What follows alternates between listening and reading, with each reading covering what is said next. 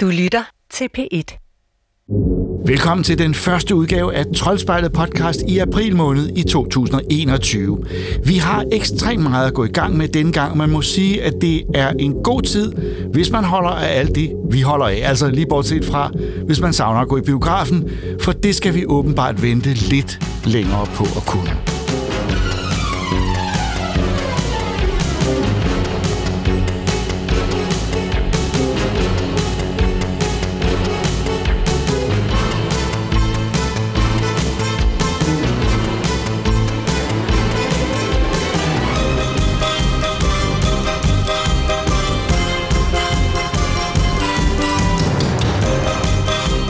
Vi starter med den mest omtalte superheltefilmpremiere nogensinde, der ikke kommer i en biograf.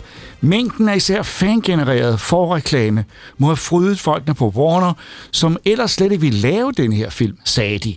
Men de gjorde det alligevel. Zack Snyder fik lov til at vise verden, hvordan hans udgave af Justice League-filmen skulle være. Christoffer og jeg har set den fire timer lange film på HBO.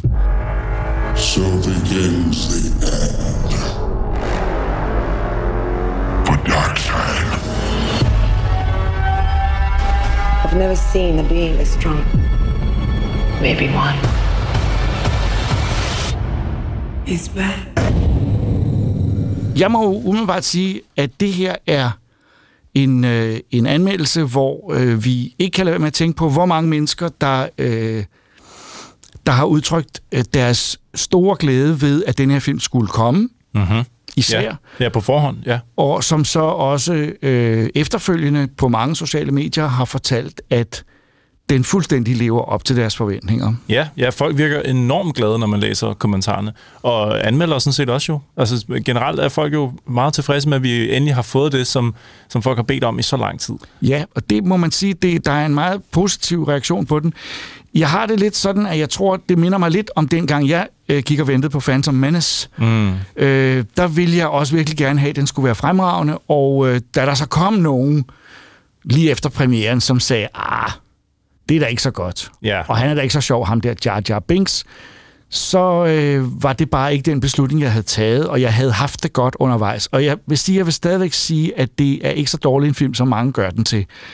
Og øhm, spørgsmålet er så, om vi fik noget godt ud af denne her version af det her. For at kalde det en vision, synes jeg, at det er der nogen, der siger, det er Zack Snyders vision. Ja, ja. Det er hans genfortælling af nogle veletablerede superhelte, øh, og hvor han sådan set, som jeg ser det, bare fortæller øh, den historie en gang til. Ja, ja på og sin spørgsmål... egen, men måske med nogle, med nogle visse ændringer, men ikke de store i virkeligheden. Nej, og spørgsmålet er også, om han, om han egentlig laver en god fortælling ud af de helte, han nu har at gøre med. Ikke? For jeg tænker, hvis vi starter fra toppen af, Batman for eksempel. Jeg holder jo enormt meget Batman, det ved jeg også, at du gør. Øh, jeg tror, Batman er nok den helt, jeg holder allermest af af alle superhelte. Og hvis man overvejer det, så er det jo, der er jo godt nok ikke voldsomt meget Batman med i den her film. Altså, der går næsten to timer, før han har dragten på. Det er meget Bruce Wayne, og det samme med Superman. Er der ikke meget Altså, Superman i den her film? Altså, Det er der ikke, nej. Altså, Superman er jo død, så det er jo det, det handler om. Øh, og, ja. og, og historien er jo så, at øh, der er en stor trussel, øh, som, som, øh, som venter os, og det er øh, Batmans beslutning at øh, samle en gruppe superhelte, Ja. øh, så man kan bekæmpe det her. Så det er lidt også en... Der er noget... Der er noget øh, og det har han svært ved.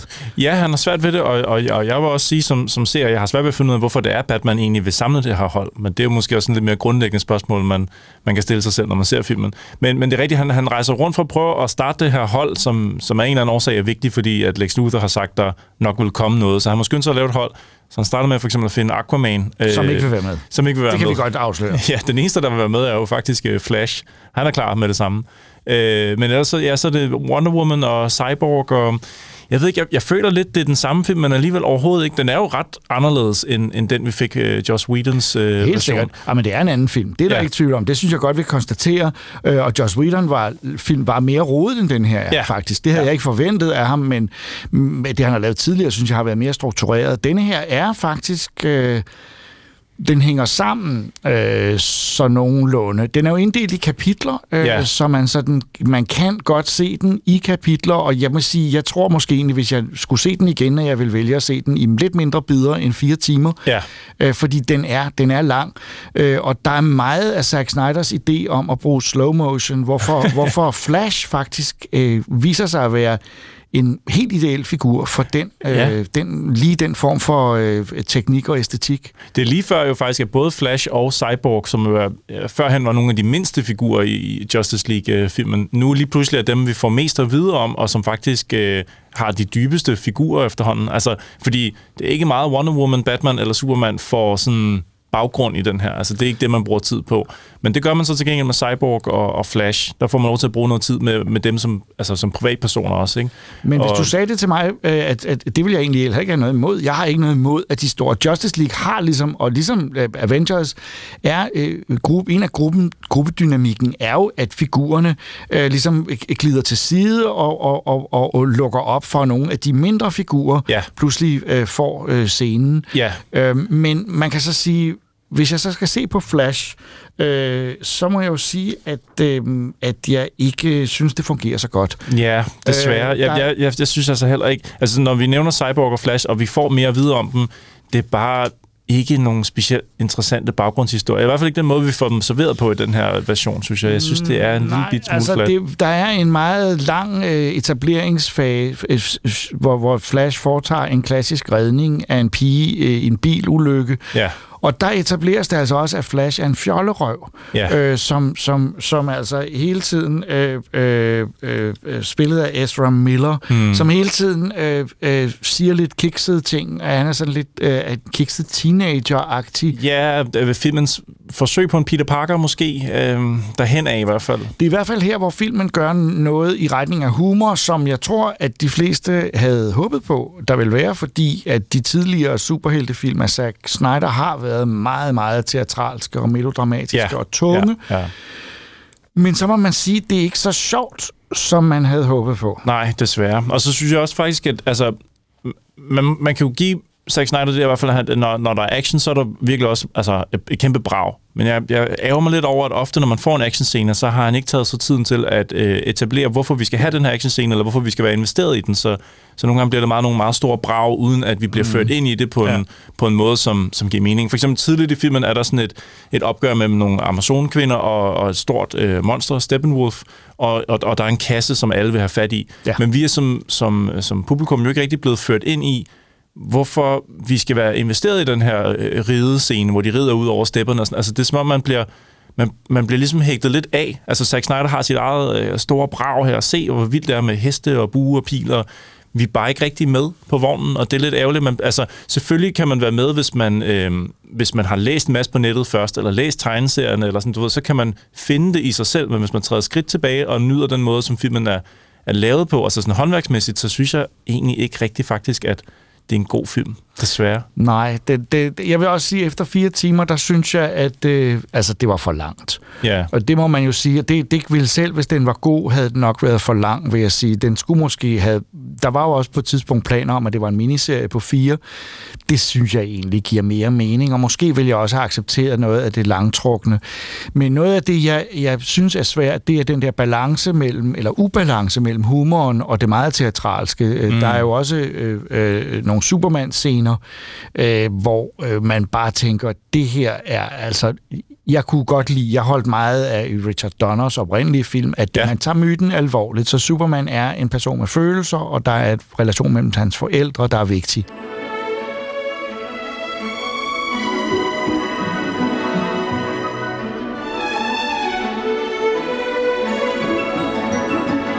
Men her bliver det altså trukket ud, så, så jeg siger, nu må I godt øh, stoppe et øjeblik. Ja, det bliver øh, sødmælk med fløde på til sidst. Ikke? Det bliver lige i overkanten. Ja, desværre. Men, men ja, og det er ærgerligt, fordi jeg har jo lyst til, at den her film skal fungere. Jeg havde jo også håbet på, at vi ville få noget, som, som, hvor man vil sige, okay, nå, det var det her. Men jeg tror bare generelt, at, at der er tale om en film, som øh, er startet med en vision, så har man haft et studie, der har sagt, det er måske ikke lige det, vi vil have.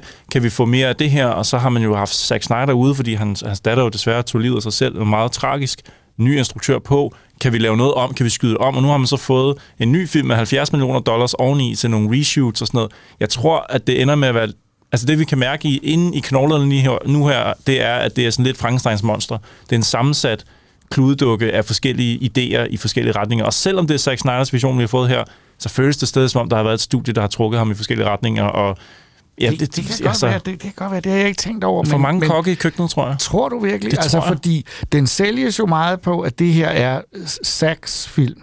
Ja. Øh, og der står, det starter jo til med, øh, med at, et, at, at vise os, at for at bevare hans originale vision, så er den kun i 4.3 Ja. formatet, altså fir, næsten firkantet tv-format, så Ja. der er sorte rammer udenom. Og det har jeg set mange fans forklare med, at det skal passe med IMAX-formatet, og derfor vil det være frygteligt ikke at, at, lægge, lag, at lave den i 16.9, så den Ja. passer til en moderne tv-skærm. Jeg synes, det lugter af, at vi på et tidspunkt får en version, øh, muligvis på Blu-ray eller sådan noget, hvor vi får det, øh, widescreen, fordi det har man jo set i trailerne, at det kan godt lade sig gøre. Altså, de har jo det ekstra billede, der bare ligger bag de der sorte bjælker, øh, med nogle af de klip, som er fjernet fra den her film. Altså, jeg tror, vi får sådan en, en endnu længere version med mere af det, der blev pillet ud, som nu bliver sat ind i Zack Snyders version. Altså, hvis ikke fans gør det, så, så tror jeg måske, studiet gør det. Og i første omgang ved jeg jo, at vi får en, øh, en grå udgave, eller en slags sort-hvid udgave af den. Og der må jeg sige, det er også en ting, jeg bed mærke i undervejs, er, at den, det er den mest farveløse superheltefilm, jeg nogensinde har set. Det er et meget... Øh, altså, okay, øh, Nolans Batman-film er jo heller ikke ligefrem sprudlende farvemæssigt. nej, det er rigtigt. Men, men der er Men de ingen... har dog Jokeren som et lys midt i det hele. Ja, det, det er du ret i. I mean, what happened?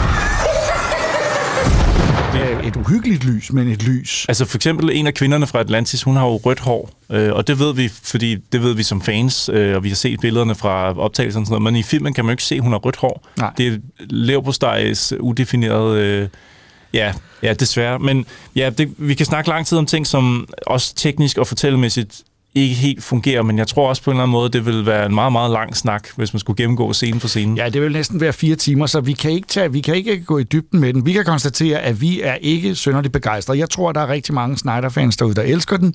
Og jeg, jeg forstår godt, at man kan kan, kan have en fornemmelse af, at denne her film holder man af. Også fordi den øh, symboliserer øh, den individuelle instruktørs kamp mod de onde filmselskaber. Ja. Øh, og på den måde kan jeg godt forstå, at man kan have det sådan. Jeg tror, man er, hvis man tænker sådan, at man er blevet snydt. Fordi filmselskabet har ønsket at lave den her film. Det er ikke Ja. rigtigt, de ikke vil lave den. Det er, jeg vil ikke sige, at det er en konspirationsteori, jeg har, men der har været en idé om, at der kunne malkes noget her ved at investere noget mere i den her film, mm. var der en helt ny film. At det så ikke kommer i biograferne, det er jo så problemet, fordi dens indtjening er jo meget diffus. Hvor meget Ja. tjener den rent faktisk ind ved bare at være på HBO? Den koster ikke ekstra. Øh, øh, den, den booster bare HBO's øh, øh, omsætningstal, og de har jo brug for det, fordi de har mistet mange, øh, der faldt fra, da Game of Thrones stoppede. Ja. Så, så det er jo egentlig, hvad den gør lige nu. Øh, og jeg tror ikke, at... Øh, og, og, øh, Warner har jo også nu meddelt, at øh, de vil tage Zack Snyder med på råd omkring øh, de kommende DC-ting, øh, uden dog at konkretisere hvad. Men Ja. jeg synes måske, der er en ting, vi er nødt til lige også at tale om, og det er skuespillerne. Øhm, fordi det er jo ikoniske figurer, og mm. man, man skal altså især Batman og Superman, øh, skal man nok sige, hvad, hvordan er de? Øh, og jeg kan jo egentlig godt lide Cavill som Superman. Mm-hmm. Jeg synes jo, han, han, han ligner ham, og han har også nogle scener, som jeg synes, hvor jeg tænker, bortset fra, at han har en helt sort dragt på, jo, så, øhm, så Ja. ligner han. Altså, jeg synes også, at øh, udsigtsmæssigt, jeg synes, at Henry Cavill er, er spot on. Jeg kan rigtig godt lide den måde, han ser ud på i rollen som Superman, men jeg synes bare ofte, han er instrueret forkert. Altså, han, der er på et tidspunkt, hvor han vender sig altså, mod sit eget hold. Altså, han skal lige finde ud af, hvem fanden er jeg egentlig Ja, øh, jamen, han er jo ikke se, han ved ikke, hvem han er. Og der synes jeg altså, jeg er ked af at sige det, han spiller altså ikke særlig godt. Nej, der er mange nej. af hans ansigtsudtryk, der er Jeg sådan forstod lidt... øh, godt, hvad han ville det, og hvad der var meningen der, Ja. men jeg var nødt til at være meget øh, forstående Ja, for at acceptere det, fordi jeg Ja. kunne ikke rigtig se, at han var farlig. nej, nej, og det er jo meningen, at han skal være super truende, fordi Ja. det er, hvis du har Superman imod dig... Ja. Ja, det har man ikke lyst til. Nej. det er som om, at Henry Cavill, han formår bare ikke rigtig lige... Altså, der er et eller andet i ansigtet. Det, det er næsten mere komisk, end det er, end det er øh, troende. Men ja, og så ved jeg ikke, hvad, hvad synes du egentlig om, om, øh, om Ben Affleck som, som Bruce Wayne, vil jeg sige. Han er nærmest mere Bruce Wayne i den her film, end han er Batman. Øh, det skulle jeg måske ikke have spurgt om. Jeg kan godt se på dig, den, øh, det, er ikke en, det er ikke en vej, vi skal gå ned af. Øh, nej. Okay, godt. Okay, Ben Affleck. ja. Øh, jeg synes, har aldrig set en film, hvor jeg synes, jeg kan mærke en skuespiller, der så lidt vil det. Jeg tror bare, Jacob, desværre er han rigtig, rigtig... Altså, han elsker jo Batman. Jeg tror faktisk, jeg ikke på. jeg, jeg, det tror jeg. Jeg tror, hele det der Kevin Smith og, øh, og hele det der slæng der, som han jo egentlig faktisk oprindeligt er en del af. Det er rigtigt, og han er jo med Altså- i en af Kevin Smiths tidlige film, Chasing Amy, som er sindssygt god. Jeg tror altså, Og Ben han er Affleck... god. Ja, jeg tror altså, Ben Affleck øh, et eller andet sted inde i sig selv rigtig godt kan lide det her univers, og godt kan lide Batman. Jeg tror ikke, at han er hyret som sådan en, og jeg ved sgu ikke, hvad det er, jeg møder bare op og får en check. Jeg tror faktisk, at han... Nej, øh, jeg tror, ne, mit, min fornemmelse er, at Ben Affleck, det jeg får en fornemmelse af, at han kan ikke lide Batman. Nå, altså, han kan ikke lide... Han kan Øh, ikke lide figuren. Han kan godt lide dens øh, øh, mytiske status, men han kan ikke lide den der selvtægtsmand, der er inde bagved.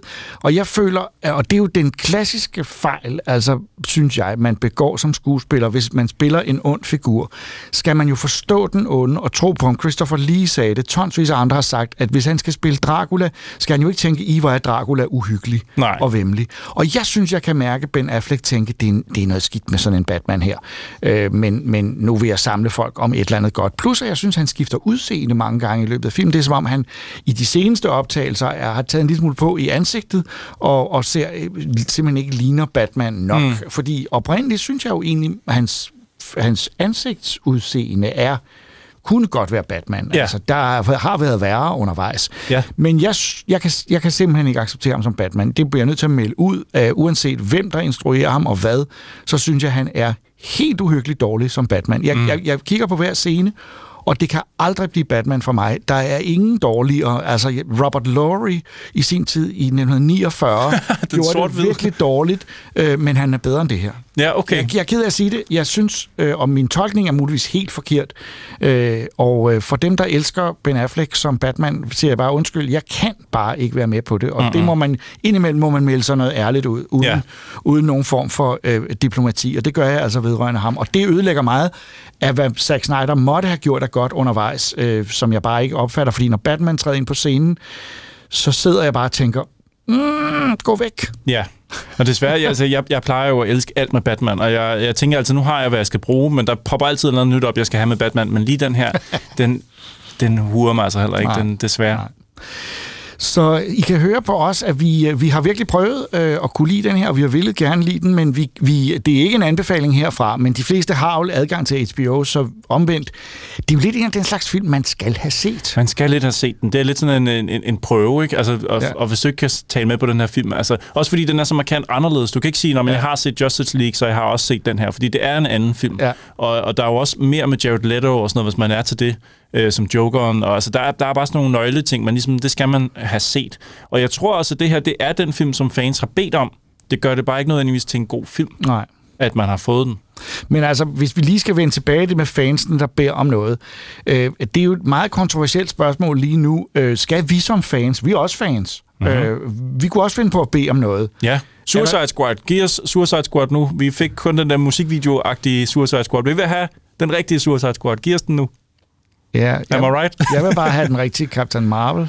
Captain Marvel? Ja. Nå, Den er den helt rigtige. den helt rigtige. ja, okay. helt rigtig oprindelige Captain Marvel. Ja. Men, Ja, den tror jeg, du... Den er, jeg er ikke sikker på, at de har filmet den, Jacob. altså, Tom Tyler døde, han spillede den, han, han er tilbage i 50'erne. Så, ja, men når du er helt tilbage der. ja, okay. desværre. Ja. Ja. Men nej, jeg vil sige, jeg har, jeg, hvad, skal jeg, hvad skal man ønske sig? Det ved jeg ikke. Øh, men på den ene side er jeg jo begejstret for ideen om, at vi som fans øh, kan påvirke øh, selskaberne, ligesom Stan Lee tog os til sig i sin tid og sagde, fortæl mig, hvad I synes. Er der den figur? Skal den have mere end den her figur? Og så gjorde de det sgu. Mhm. Men jeg har også en, øh, en, et forbehold over for fans, øh, der bestemmer for meget. Mm. Øh, jeg kunne ikke lide angrebene på, angrebene på Ryan Johnson i sin tid, øh, da han havde lavet uh, Last... Øh, øh, En Jedi. ja, ja. Det, det, og tak fordi du lige sagde det. Jeg glemte, hvad det var. Jedi-ridderen. Jedi, den, den sidste Jedi-ridder. Ja. Øh, for, det, det, uanset kritikken, øh, så synes jeg ikke, øh, man kan være det bekendt. Og det samme gælder øh, den lidt overgivet modsatte rette, at nu er Zack Snyder altså blevet til en eller anden form for superhelt i sig selv, og det er han ikke. Han er en ganske almindelig filminstruktør, og lige så vel som Kevin Feige og alle mulige andres navn kunne stå over for Marvel, mm-hmm. øh, så bør hans navn ikke stå deroppe. Øh, det er ikke Zack Snyder's Justice League, det er skaberne på DC's Justice League, øh, det, det er Bob Kane og Bill Finger, og der er en lille ting. Øh, der, på, på rollelist, eller på credits, er, er uh, Jerry Siegel og Joe Shuster krediteret som altid for Superman. Ja. Men ikke Batman og Bill Finger. Nej. Nej, det er Og rigtigt. altså, der er kun øh, Bob øh, Nej, Kane, nej, nej, ikke engang. Nå. Han står der ikke. Nå. Og Det det, er jo, og det, du ved, det er jo, dels er Bob Kane har jo altid stået der. Ja. Og dels, og jeg, øh, correct me if I'm wrong derude, hvis I har set det. Jeg har, jeg har været teksterne igennem tre gange for at finde ud af, hvor Bob Kane og nu Bill Finger, som jo efter det, store opgør for nogle år siden, Ja, også og- f- kom også skal- med på. ja. Det står der ikke nogen steder. Og Nå. der står heller ikke Wonder Woman created by øh, øh, øh, ham, psykologen, jeg har glemt, hvad hedder. Ja. Så, så altså, Nå, det er da mærkeligt. til gengæld er skaberen af Flash krediteret. Det var pudsigt. Ikke på teksterne, men meget subtilt. Den første scene, en lastbil, der kører ind i en anden bil, som Flash redder, ikke også? Ja, ja. Det, det firma, der kører den lastbil, hedder Gardner Fox. Altså Ah. Gardner som i Gardner. Ja. Fox. Og det var manden, der skabte Flash. Sjovt. Ja. Der er også på et tidspunkt, hvor Flash han sidder op ad det der monument ved, ved, Ja. ved, ved, ved, ved hvad hedder, øh, Superman-monumentet der. Og der står øh, Ben Parker, som jo er en Marvel, øh, altså Peter Parkers øh, Ben. Det er meget mærkeligt, det har snedet sig ind i den her film. Der, er- der er nogle små, mærkelige finurlige... Og der er også, jeg lagde mærke til, sådan nogle små rettelser, de har lavet. For eksempel, de har taget et take, hvor der førhen var en, en, øh, hvad hedder sådan, en janitor, en, øh, øh, En øh, vicevært, ja, som, som kigger ind bag et forhæng og ser sådan en parademon. Og, og i, den, i den tidligere Justice League, der havde han ingen reaktion i ansigtet. Der kigger han Det bare. Men i den her film, der har han pludselig en reaktion. Der har de simpelthen taget et andet take. Altså fundet et andet take, hvor han faktisk reagerer på at se en parademon. Hvor han gør sådan, Åh! i ansigtet. Sådan nogle bitte små ting, hvor man tænker, det er godt nok en mærkelig rettelse, men det er da altid noget, at de har fået rettet de der små ting, der var mærkelige før. Altså, Ja, nogle bitte, en, bitte små en ting, ting. jeg savner lidt, er to... Der er- savner bestemt en scene, og det kan godt være, den var der, og jeg har overset den, men jeg savner en scene med en af superheltene, der kommer forbi på gaden i utrolig fart, eller, eller på, med at gøre noget helt fantastisk, og en, øh, en, øh, en spritter, der, der øh, sidder på jorden og kigger på sin flaske og smider flasken væk, fordi det må være, fordi han har drukket for meget. Den kliché var ikke med, nej, nej, det er rigtigt. Den er også meget old school men den savnede jeg. ja, jo. Nå, men det, øh, vi kan bare sige, at øh, selvfølgelig skal I se den her film, fordi det hører med til god dannelse at se den. Øh, men øh, øh, øh, lad være med at skyde skylden på os, hvis øh, I... Øh, for vi har advaret, vi synes ikke, det var, øh, var fire timer værd. Men øh, et spændende eksperiment på mange måder, og øh, håber, at øh, Zack Snyders fans øh, er glade. Og det tror jeg, mange af dem er. I hvert fald at dømme efter de ekstremt mange øh, 10-points anmeldelser, der er på IMDb lige nu. Ja. Meget imponerende. Sjældent set før, hvis overhovedet. This world is divided. No protectors here. No lanterns. No Kryptonian. It will fall in his name. I have turned worlds to dust. All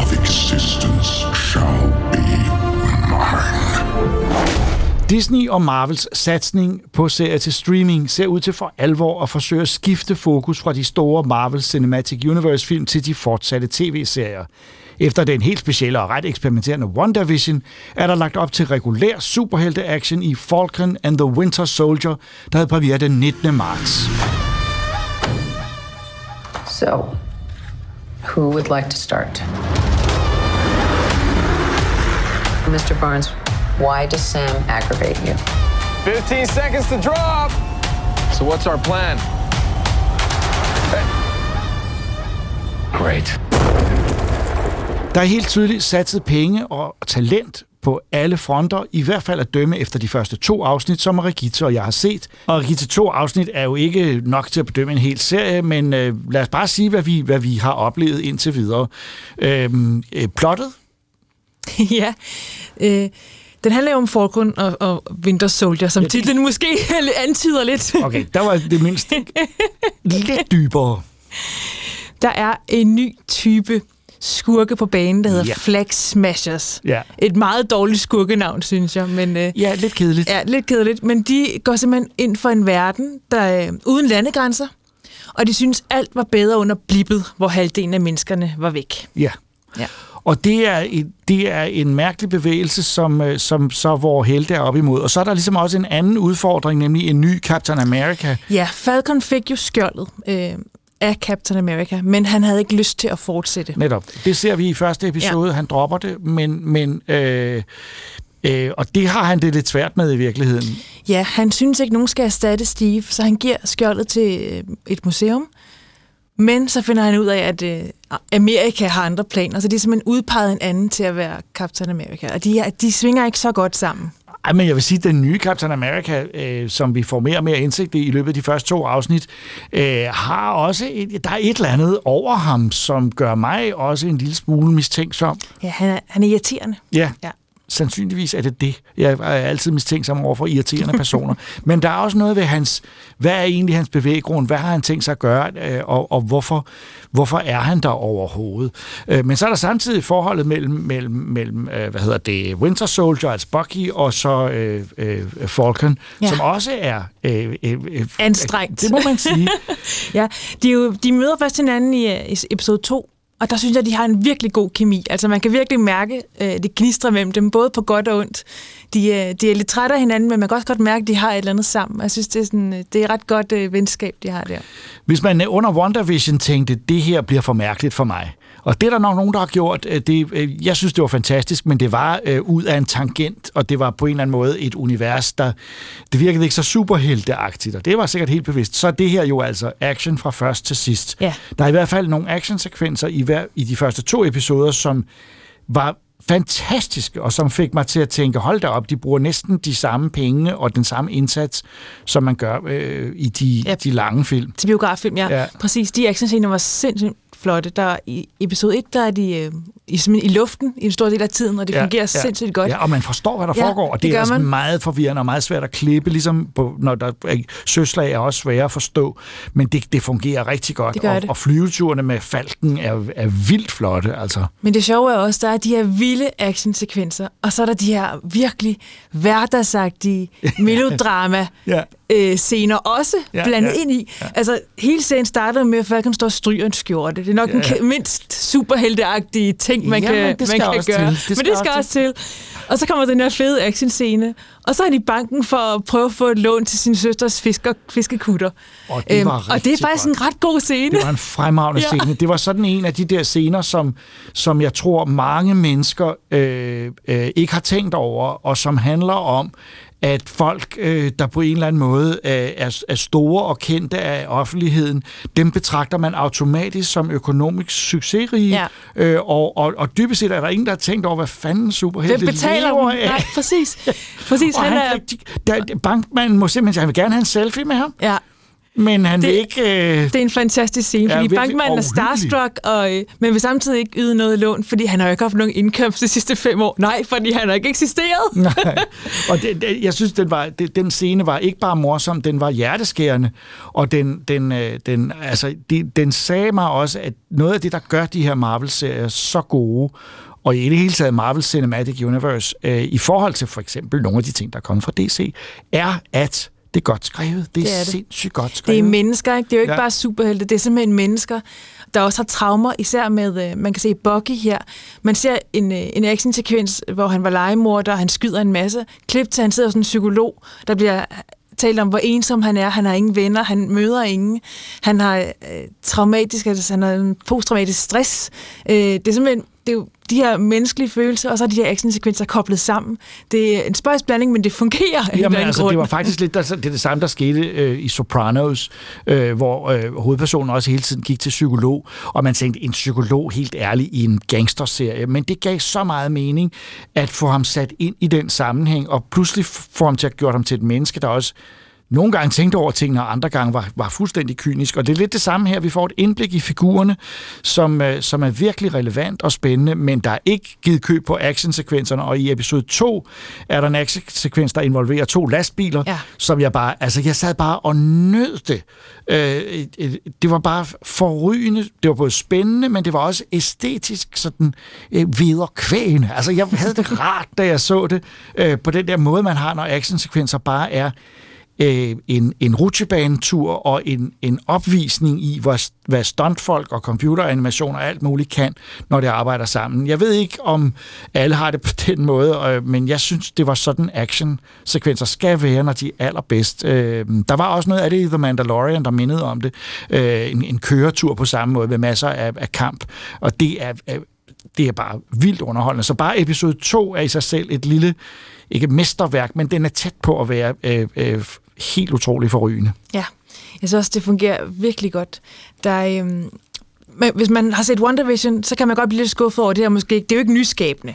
Det er sådan meget Nej, nej. lige til action. Øhm, der, er ikke, der er ikke den der finurlighed, der var over WandaVision, men det kan heller ikke være lige så Nej, vildt det vil også have været, det tror jeg vil være for meget at prøve det en gang til. Noget af det spændende her er det politiske aspekt, fordi disse flag smashers, som jo faktisk er en gruppe mennesker bygget over en figur tilbage fra 80'erne, der hed The Flag Smasher, som i tegneserierne var op imod blandt andet Captain America, men også Deadpool, og som var en mand, øh, øh, som faktisk hed næsten det samme som lederen af den her gruppe hedder.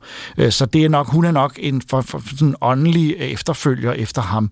Men det, der er interessant ved dem, er, at de er jo terrorister, øh, men de er også oprørere, øh, og man har indtryk af, at der er sådan et samsurium af på den ene side, at det kan være Antifa, og på den anden side Proud Boys. Mm. Så det er lidt en samsurium af alle ekstremer, øh, og, og, og de vil altså ikke have nationer, øh, de vil ikke have nogen grænser, og det kan man jo godt sådan blive tænke, det er måske meget interessant, og samtidig vil de øh, øh, bekæmpe det med alle midler, så de er terrorister.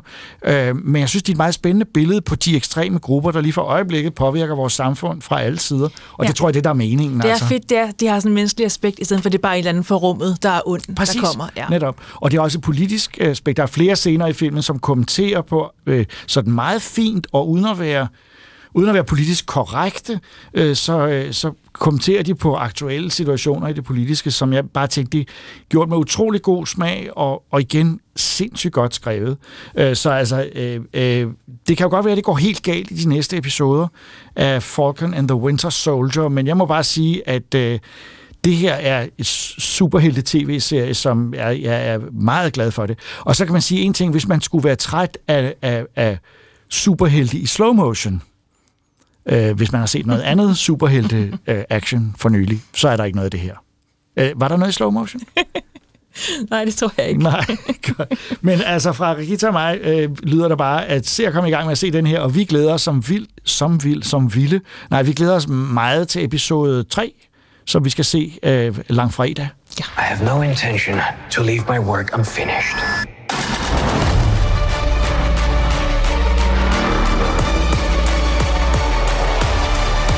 World's upside down right now. Where do we start? Hvad hedder verdens sværeste spil? Mange vil nok mene, at det er Ghost and Goblins, der kom til arkaderne tilbage i 1985 og til Nintendo året efter. Et platformspil, som ingen spiller med behov for bare en lille smule succes vil vende tilbage til. Så hvorfor overhovedet vende tilbage til det? Og det har Christoffer gjort uforståeligt. Ja.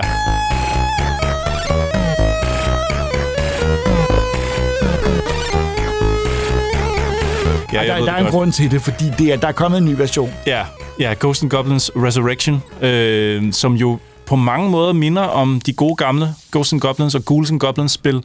Øh, 2D stadigvæk. Man løber mod højre, så godt som man nu kan, og så bekæmper man en masse monstre af Man, alle mulige man slags. dør mod højre. Man dør langsomt. Du rykker en meter frem, så dør du. Så ja. rykker du en meter frem, så dør du. Igen og igen og igen. Altså, det er jo fra en tid, hvor, øh, hvor spil, altså spilmager havde ikke helt forstået den der balance, der skal være mellem succes og fiasko. De, de tænkte bare, at vi, skruer, vi gør det så svært som muligt, for så må det jo være godt. Ja, plus at så kommer der flere fem, femmer op ad lommen på dem, der står nede i, øh, på, på grillbaren. Ikke? Altså, jo sværere det er, jo, jo længere tid tager det at komme igennem det. Jo længere tid varer et spil også at gennemføre, hvis du har brugt en masse penge på at købe et spil til Nintendo, så skal det også holde i lang tid. Jeg så engang en af Angry Video Nerds videoer, som handlede om det spil, altså det gamle spil. Ja. Og der påstod han, at det var det første spil, han havde spillet på Nintendo. Nå. Efter at have været gået over fra Atari. Okay. Øh, og han sagde, at det har mærket ham for livet. Ja. Øh, men han har så fortsat med at spille spil, øh, så det har ikke stoppet ham. Nej. Øh, øh, jeg, jeg kan, forbinder kun frustration med det spil øh, i den oprindelige version. Men Øh, det, det er også voldsomt frustrerende. Jeg ved faktisk ikke, hvordan et spil, der er så frustrerende, kan få sådan en, en, øh, en klassiker-status. Altså, folk snakker stadig om det her spil, på trods af, at det, det jo bare er irriterende. Altså, Jeg, jeg tror, det er noget med, at øh, dels er det et fascinerende miljø. Det er sådan Halloween-agtigt miljø, Ja. og der er jo ikke bare Ghosts and Goblins, der er jo tusind modstandere. ja, ja, alt muligt. Og, og der er specielt nogle meget... Øh, altså, de er sindssygt sjovt uforudsigelige modstandere. Altså, man skal lære at elske og dø, fordi der er de der underlige fiduser, der flyver rundt oppe, Ja. og som skifter retning hele tiden. Og så, Ja, ja, ja. Og så pludselig så er de bare oppe meget lang tid, man kan intet gøre. Og de kommer også imod en i sådan nogle bølgende bevægelser. Og du, altså noget, noget af den kritik, jeg gerne vil give det her spil, og øh, tidligere spil egentlig, altså de kunne ikke gøre så meget for det dengang, men det nye spil, hvis vi skal lige snakke Ja, om det, ja, og det er det nye spil, vi taler om. Ja. det nye spil, Ghost and Goblins Resurrection, der har de holdt ved, at du kan skyde lige ud, og du kan skyde opad, og til dels også skyde nedad. Men du kan ikke skyde diagonalt, Nej. og du kan ikke dobbelthoppe. Det vil sige, og du kan heller ikke løbe hurtigt. Så det vil sige, mange af de ting, der gør, at i 2021, hvor vi sådan er ret vant til platformspil, og det må godt gå lidt stærkt, og vi vil gerne holde en knap i bund, så han kan løbe og lave nogle hurtige vendinger og sådan noget, det får du ikke i det her spil. Det er nådesløst. Altså, og, og, og det er lige før, jeg vil sige, at altså, det, det får meget ros, det her spil. Jeg er faktisk ikke super meget tilhænger af det her nye spil. Jeg kunne godt have brugt, at de lige havde givet os den gamle følelse, men opdateret det til øh, den måde, man spiller spil i dag.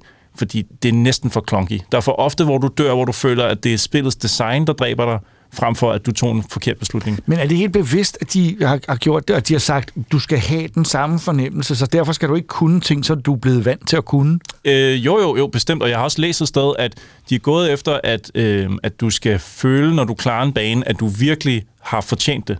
Altså, du skal gå fra spillet med den der følelse af, hold kæft, hvor er jeg egentlig god til det her. Altså, du, du kommer ikke sådan, du får ikke noget, øh, der bliver ikke givet ved dørene i det her spil. Altså, du skal virkelig være dygtig for at klare en bane. Hvordan ser det ud i forhold til det gamle? Det gamle var jo selvfølgelig sådan nogle pixelerede Ja. sprites, men det her er mere, hvad skal man sige, håndtegnet. Det er næsten som en, en animeret version. Jeg synes desværre, altså det er jo Capcom, der har lavet det, men jeg synes desværre, at næsten det ligner lidt et indie-spil, fordi det har ikke haft sådan det helt store budget, kan man godt se, men det er samtidig heller ikke et grimt spil. Det er sådan ind imellem, Jeg synes, det ser lidt ud som om, det er sådan en form for cutout-animation nærmest. Altså. Ja. at, at figurerne er inddelt i 3-4 dele, som så bevæger sig cirkelineagtigt, øh, øh, ja. I stedet for, at det er rigtig animeret. Ja. Så det ser, det ser næsten billigere ud end det oprindelige spil på en mærkelig måde. Ja, det er lige, ja, det ved jeg ikke. Altså smagsmæssigt ville jeg da faktisk næsten have foretrukket, at de har holdt sig til den gamle Ja, præcis. 16-bit-agtige øh, 8-bit-stil. Det vil jeg også sige. Jeg vil kun, hvis jeg nogensinde skulle vende tilbage til det spil, hvis jeg virkelig skulle være så... Nej, det tror ja. Ja. jeg ikke, jeg gør. Men Nej. så skulle det være den der 8-bits-udgaven. Men det kan man jo faktisk også på en Switch. Der er jo det, deres online-del af Switch, hvis man. Fedt. betaler for det der abonnement. Der, der er jo øh, NES'en og SNES'en, og der kan du faktisk spille de gamle øh, spil øh, med det her abonnement. Øh, så, kan du, så kan du faktisk lige prøve de gamle. Jeg vil faktisk anbefale at spille dem først.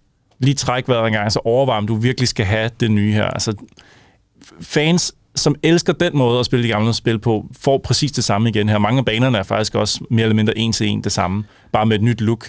Øh, så hvis du virkelig, altså for fans, der elsker at få tæsk på den her måde, så er det et godt spil jo, fordi altså, det er nådesløst, som sagt.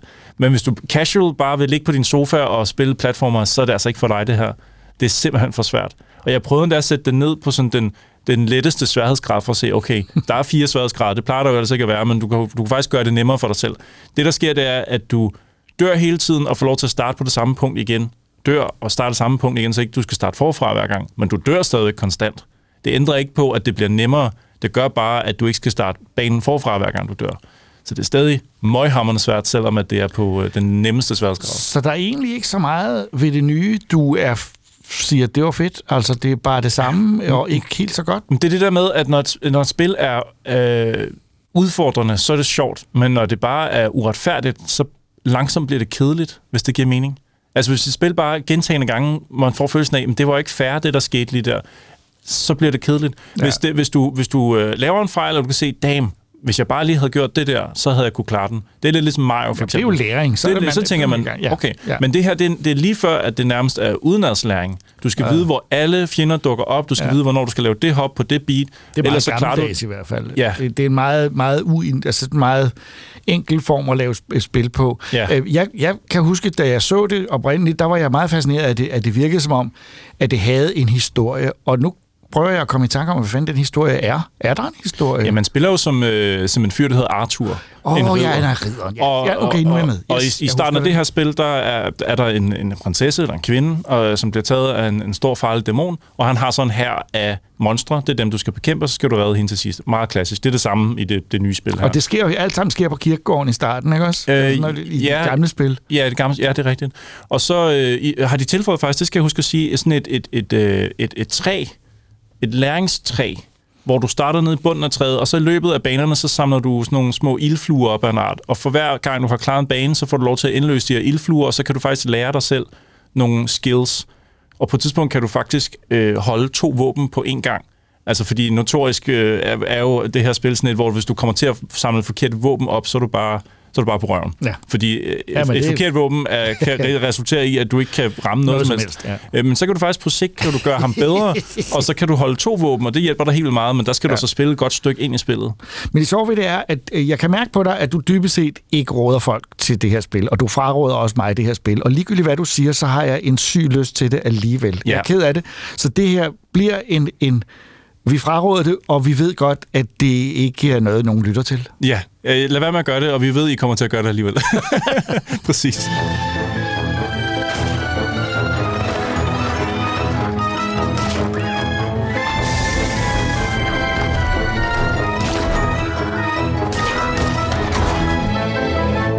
Tegneserieforlaget Shadow Zone har været gode til at finde udenlandske tegneserier frem, som de har bragt til det danske marked for første gang, som for eksempel den italienske Dylan Dog og den geniale franske Overmand. Nu prøver forlaget noget, vi ikke ser så tit mere. Tegneserier, der udkommer periodisk. Ja, det var jo det normale i gamle dage, men i dag er alt jo albums, eller graphic novels, eller trilogier. Den første er en ny italiensk serie om en skotsk dæmonolog,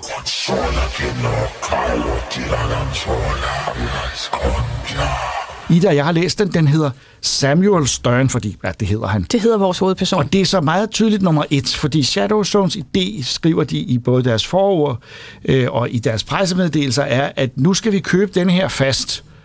Øh, og de har allerede andet bind klar den 21. maj. Det vil sige, at altså, der går cirka en måneds tid, halvanden måned mellem hver.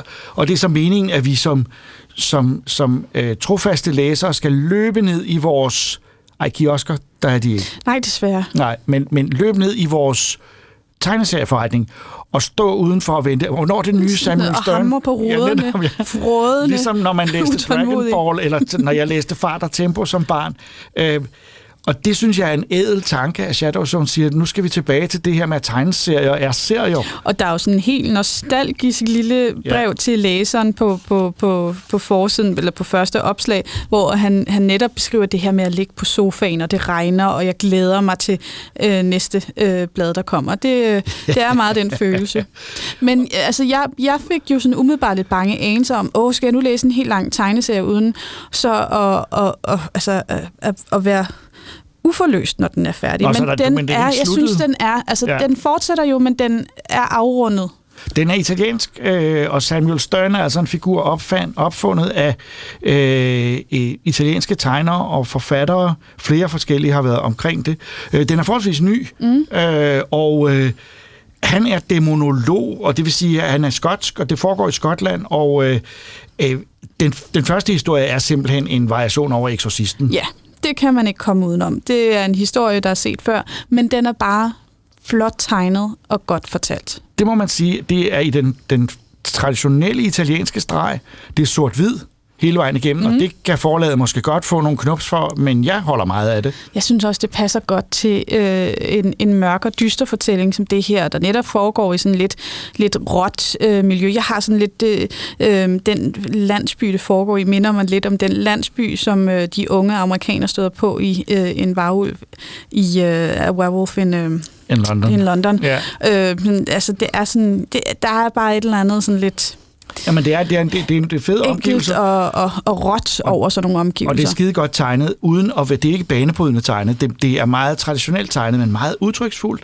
Jeg forstår, hvem figurerne er. Der er ikke nogen forvirring. Og den lille pige, der bliver besat, og det kan vi, nu har vi sagt det i Exorcisten, der er en lille pige, der bliver besat, ja. øh, og hun er fandme uhyggelig. Ja, Og, der er og hun virkelig- springer ud af siderne, når man bladrer om og siger, ah, satan. Jamen, altså, det, jeg synes, at det er noget, det, noget af det mest vemmelige, jeg har set. Også fordi, at hun er, hun er en 4-5 år gammel, så hun er jo en lille bit pige.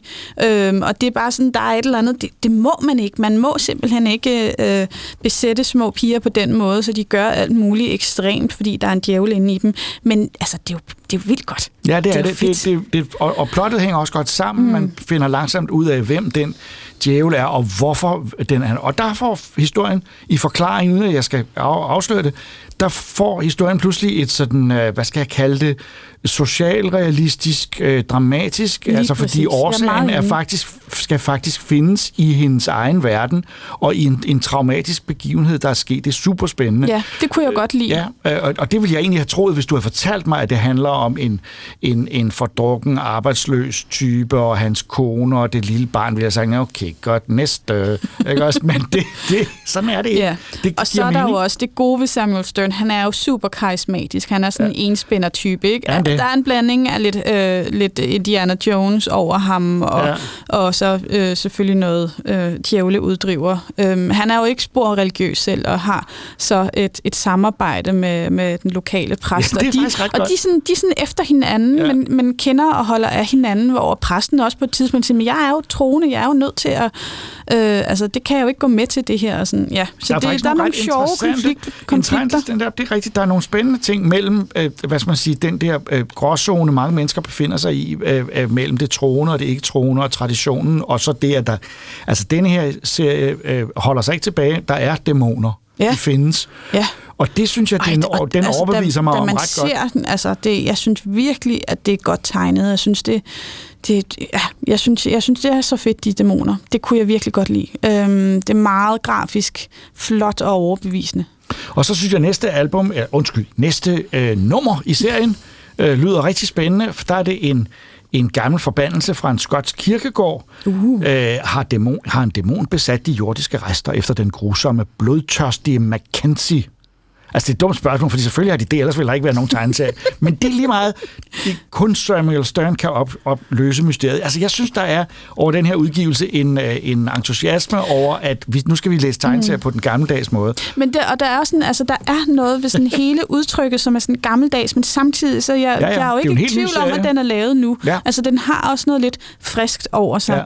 Ja. Øhm, og, Så og så, noget jeg kan godt her. lide hans, øh, på forsiden, det der Samuel Stern, så M'et, øh, nej, det U'et, har sådan et omvendt kors, i stedet for bare, altså... Åh, oh, det har jeg slet ikke set. Jeg sådan tror, det var nogle- en fejl. Nej, nej, nej, nej, nej. Uh, Åh. ej, også, men, men der er lidt øh, jallo over forsiden, den Ja, måde, ja, de er ja, skrevet ja. på det her, og samtidig med, at, at ej, men altså, det, Hey, det har sgu været godt, det her. Vi, kunne- vi har godt kunne lide uh, Samuel Stern. Første bind hedder Et nyt mareridt, og det er vel at mærke en serie, der kommer.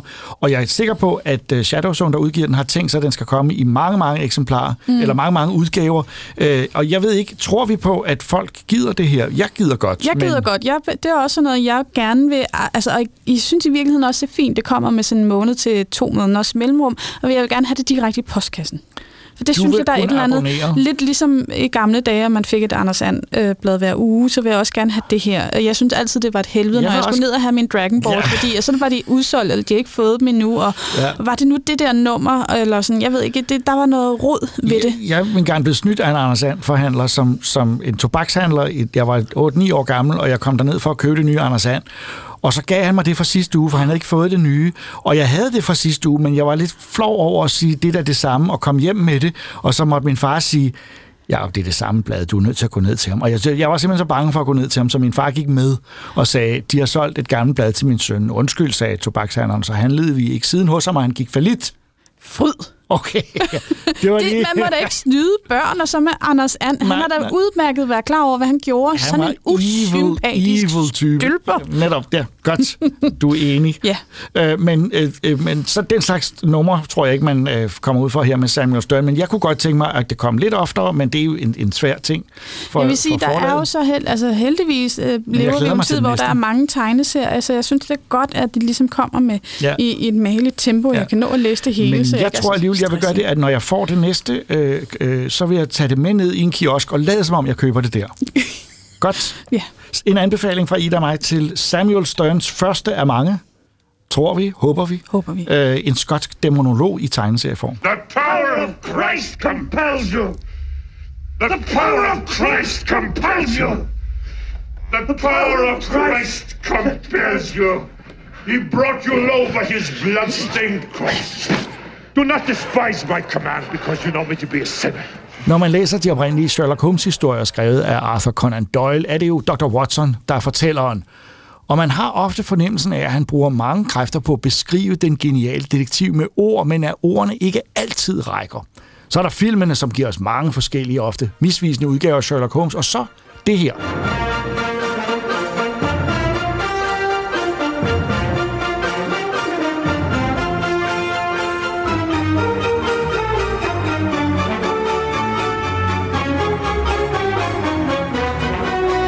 En ny fransk tegneserie af Cyril Lirion og Benoit Daar, hvis første bind har været en kæmpe succes i sit hjemland, og som nu er kommet på dansk. Og det er altså kun første bind.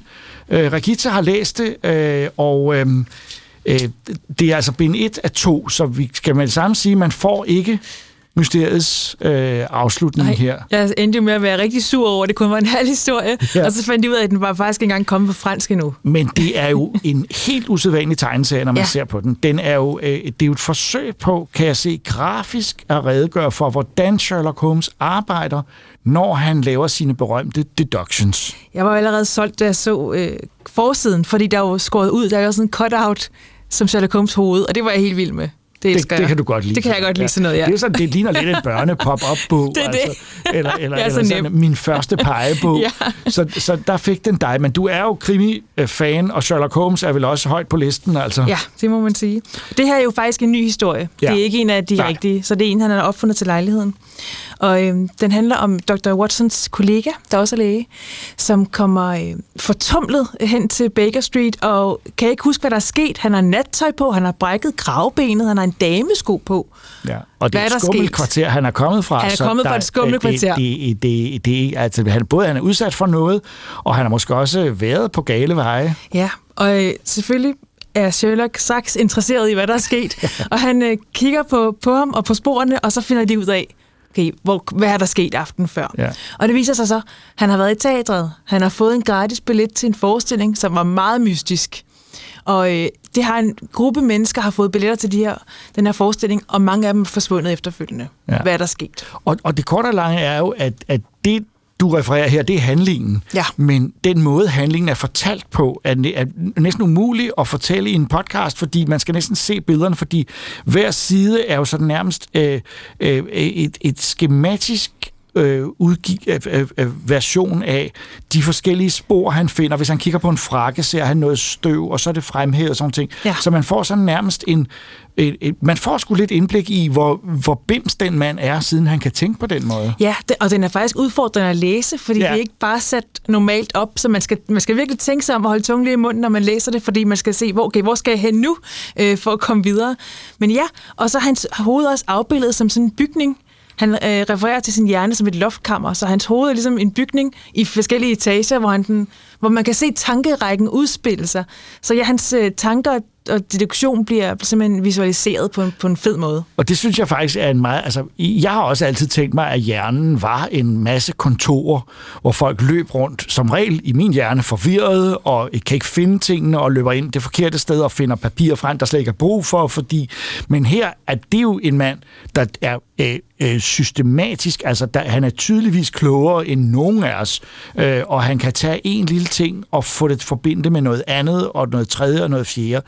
Men jeg har også indtryk af, når jeg kigger den igennem, for jeg har selvfølgelig set det, men jeg har ikke læst den i detaljer, at det er øh, at, det er et stort mysterium, det her. Altså, der er virkelig mange elementer, og det er måske også grunden til, at vi har fået at vide, at den er blevet så populær og læst virkelig meget i Frankrig, at den øh, ikke bare er en tegneserie, men at den piger ens interesse for at for selv at være med til at løse mysteriet. Ja, det, det er også rigtigt. Og hvis ikke jeg havde vidst, det var en, en, en ny historie, så ville jeg have troet, det var en af de gamle. Ja. Altså, jeg synes, den er virkelig, stemningen er, er helt rigtig. Den gør også meget ud af geografien i London. Ja, altså, man der er mange finder ud af, kort, og at de er Regent rundt. Street ja. og, og, og, og Shaftesbury Avenue og alt sådan er afbildet, så jeg kan se helt korrekt, øh, men selvfølgelig på Sherlock Holmes tid, for den er jo ikke en af dem, der, der, der, der øh, øh, løfter ham op i en ny tid. Nej. Det er, det, det er klassisk Sherlock Holmes. Jeg sagde i indledningen, at, at vi har set mange afbildninger af, hvordan Sherlock Holmes ser ud på film. Og jeg personligt har jeg stadigvæk Jeremy Brett som min yndlings Sherlock Holmes fra tv-serien.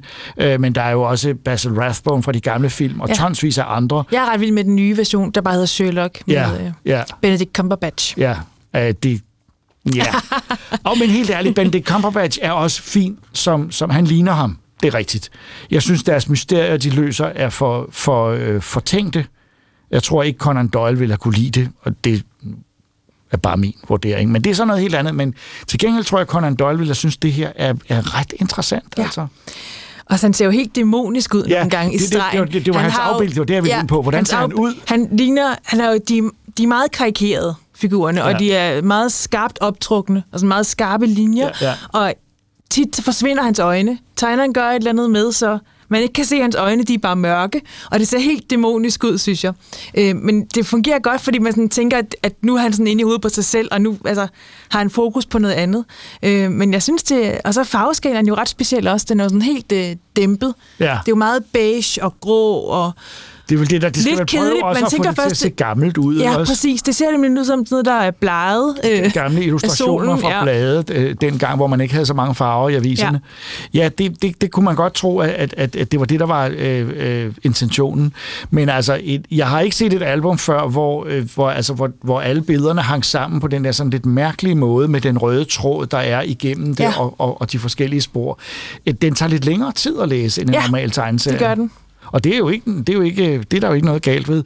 Men, men problemet er selvfølgelig, at man ikke får løsningen, og jeg kan, der går desværre lang tid, fordi det andet album er ikke kommet i Frankrig Nej, endnu. der står midten af 21 kommer det på fransk, og så lover de det i efteråret på dansk.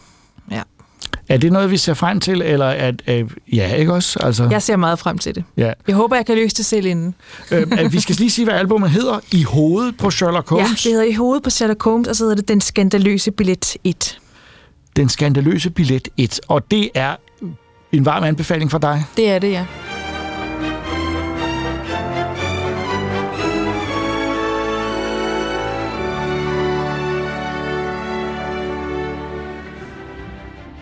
Troldspejlet podcast er slut for denne gang. I studiet var jeg, Jakob Stelmann, Regita Heiberg, Christoffer Andersen og Ida Rud, der også klippede programmet. Vi er tilbage om 14 dage. Tak fordi I lyttede med.